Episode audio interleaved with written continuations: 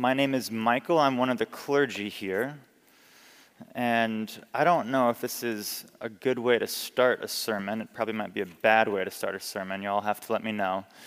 But as I was preparing for the sermon this week, none of the texts really jumped out to me.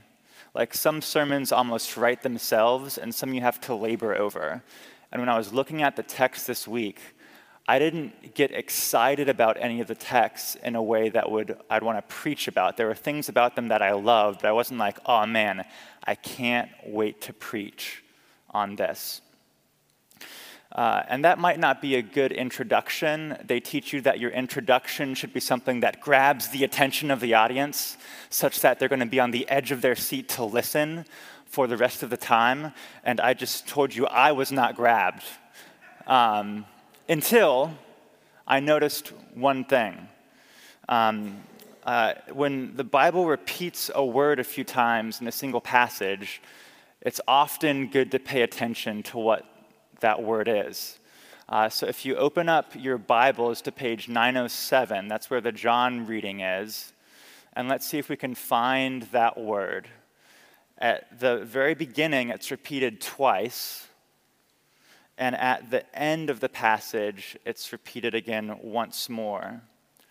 Can you find out which word that was?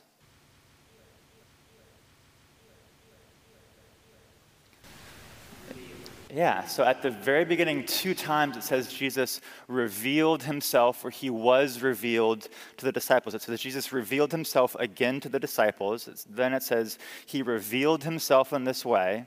And then at the end of it, it says, This was now the third time Jesus was revealed to the disciples. And I think that's an easy word to skip over because it can be like, okay, we get it. This is just another way that Jesus is making an appearance after his resurrection. And as much as we shouldn't skip over someone rising from the dead and walking around, it's easy to see that word and be like, oh, yeah, this is just another one of those things.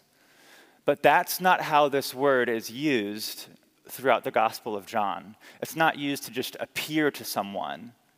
In John chapter 1, when it's talking about John the Baptist, it said that John the Baptist was baptizing people so that Jesus might be revealed to Israel. In John chapter 2, before Jesus turns water into wine, it said that Jesus, these signs that he was doing, that, so that he might reveal himself so that his disciples would believe. And in John chapter 17, when he's praying to God before his arrest, he says, God, I revealed you to the disciples. He says, I revealed you, Father, to these people.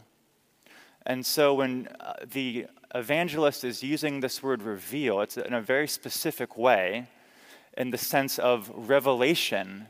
It's revealing something that was previously unknown. And so, something about how Jesus made this appearance is revealing who he is, both to the disciples and to us. And I think that it has lots of implications for how we see ourselves in relation to God and how we go about living our life with God. So let's see how Jesus reveals himself here in this passage. I think the first way that he reveals himself is he reveals himself as someone who meets his disciples where they are. So the Gospel of John, in some way, is like the Marvel movies. And if you don't know what those are, just ask one of the youth in the church, and they'd probably be happy to tell you but there have been almost, Eli is volunteering himself right there.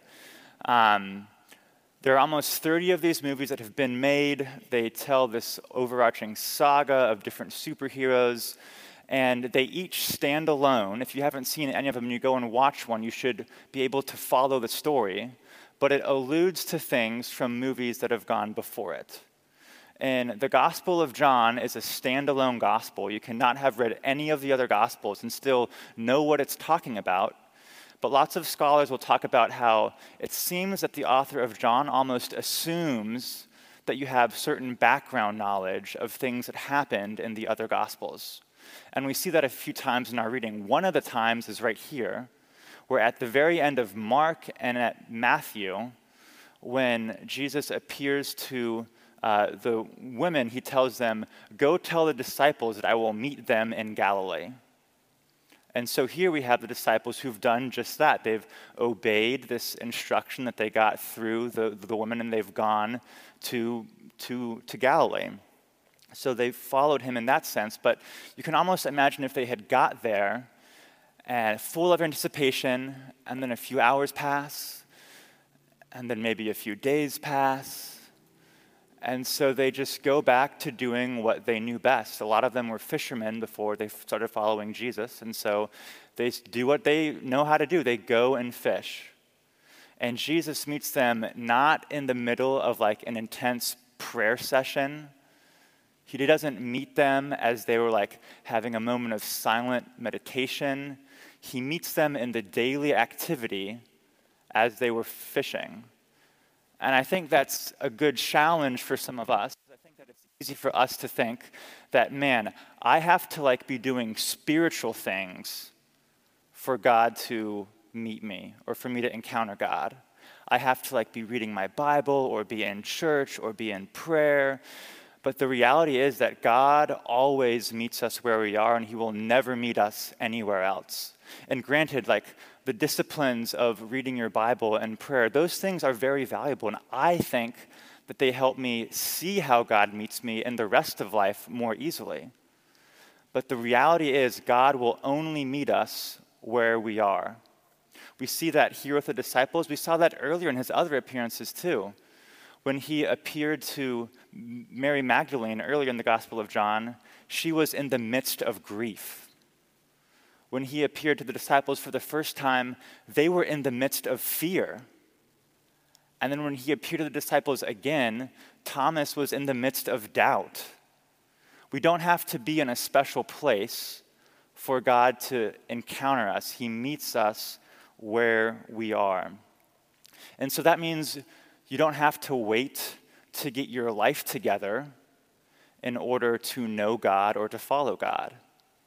It means that it doesn't matter if you feel stuck or if you have, feel like, man, I've drifted far away from God. God will meet you where you are if only we have eyes t- to see. And so, how does he meet us where we are? If, if we see what Jesus' first words to them are, it's, it's children.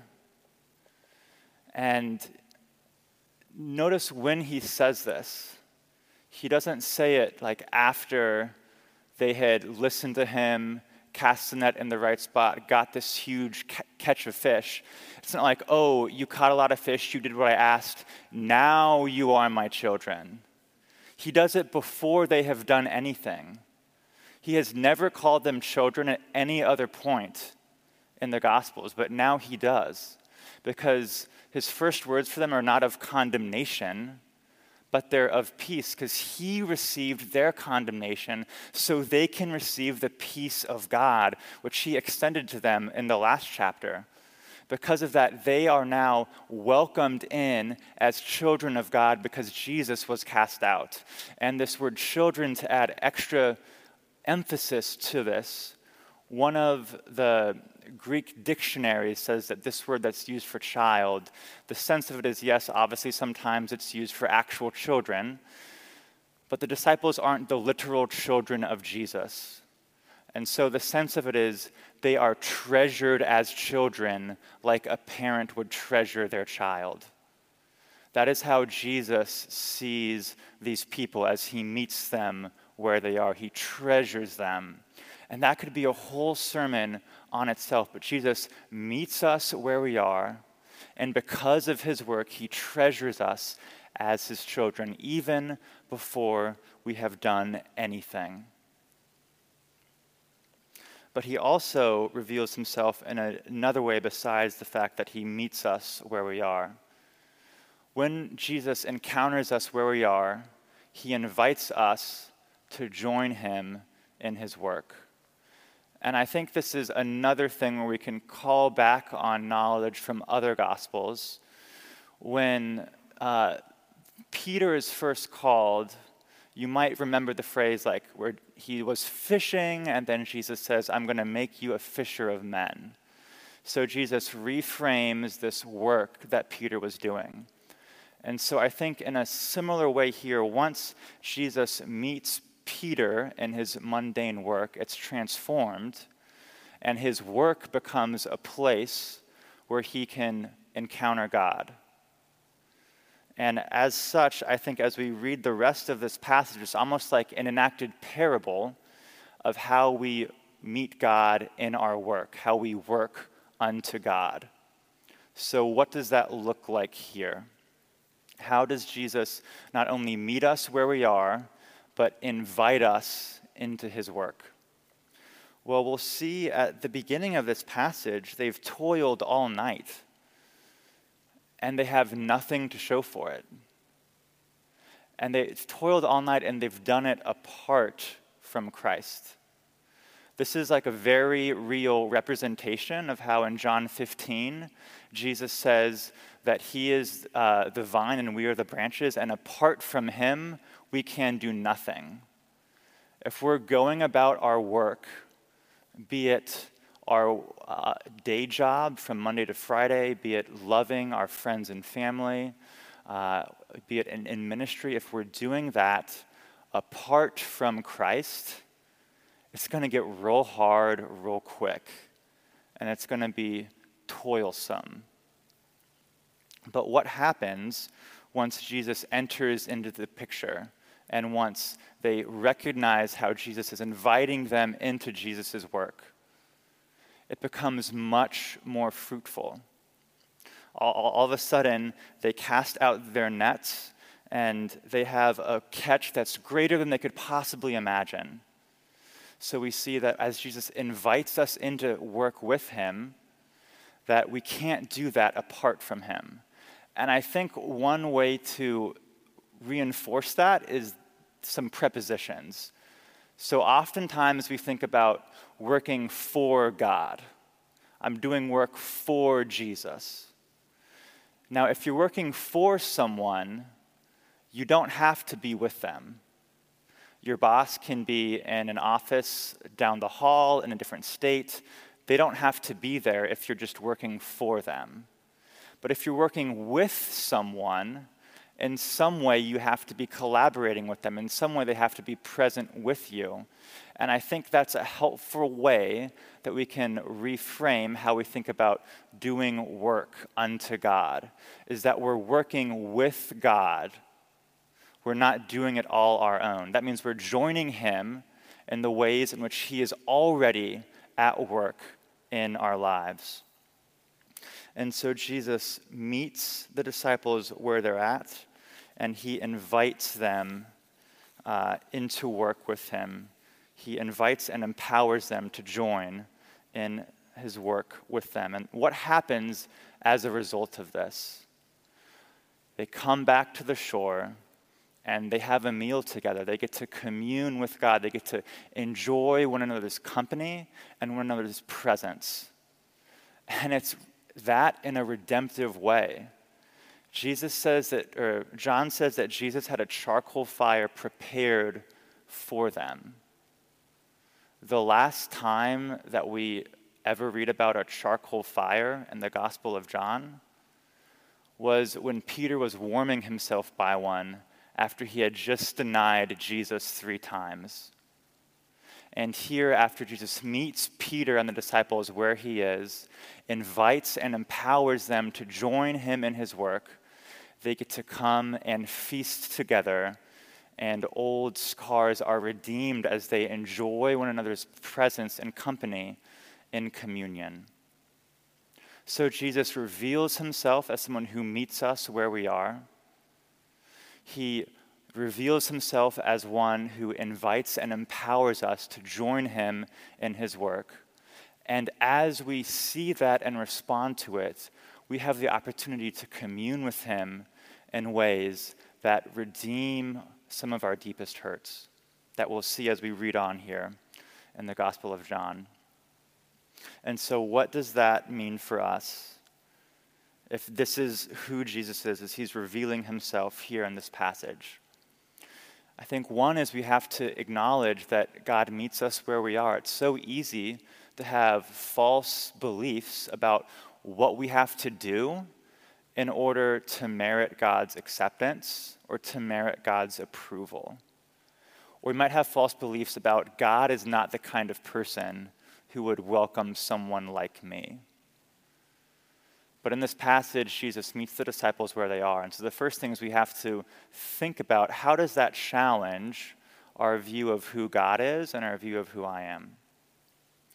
But second, we have to, like the beloved disciple here, cultivate eyes to recognize Jesus. If Jesus meets us where we are, then that means no matter where we are in our day or in our week, if we're at a high or a low point, that God is calling out to us in some way and we can be with Him. And so the second thing is we have to be like John and ask God for eyes to see. Show me how you are with me. Show me how you are working through my circumstances to reveal yourself to me. And then we have to we're invited to respond like Peter. For some of us, we have to probably, the go getters in the room, we probably have to be more like John. We always want to go and do things and do everything and might like forget about how God is involved. For some of us, we have to be more like John and ask God, how are you with me in this? For some of us, we have to be more like Peter and we like are contemplative types that we enjoy to sit and pray and be still and see how God is with us, but then we have to go join God in the work that He's calling us to do. But I want to just, at the end here, draw one uh, emphasis to how Peter responds. And this is, again, how it contrasts this with something that happened in one of the earlier Gospels. So there are a lot of parallels between this passage here and the calling of Peter in the Gospel of Luke. It's in Luke 5. You can go and, and check, check it out at home sometime this week. In that gospel, just like this, the would be disciples had been working all night and have caught no fish. Just like this, the sons of Zebedee are with Peter. Just like this, Jesus then tells them where to cast their nets in a way that you'd think, why would anything different happen? And just like this, there's an unbelievable catch of fish. But there's one difference that really stands out to me, and that's the response of Peter. In both of them, you have a dramatic response from Peter. That's kind of the guy who he is, right? But at his call in Luke chapter 5, his response, he says, Depart from me, Lord, for I am a sinner. He sees who Jesus is, and he's like, I cannot be with him. I got to get away. There is no way. And yet, here, probably more so than then, he has much more reason to know how he's a sinner, right? Like how we just talked about, he denied Jesus three times. And yet, his response here is he can't wait to go and be with Jesus, to be in the presence of Jesus and to join him in his work. And so may we, having eyes to see like John, see how God meets us where we are, and having a changed view of ourselves and God like Peter, be eager to join him in that. Please pray with me. Heavenly Father, we thank you, Lord, that um, you here reveal yourself as uh, a God who meets us where we are and invites and empowers us to join with you in your work. Please give us eyes to see, ears to hear, and a heart to understand, Lord, how you are with us each and every day. And teach us, like Peter, to when we are aware of your presence, run to you instead of running away from you, to know the joy that comes with being in your presence. Jesus, we ask this in your name. Amen.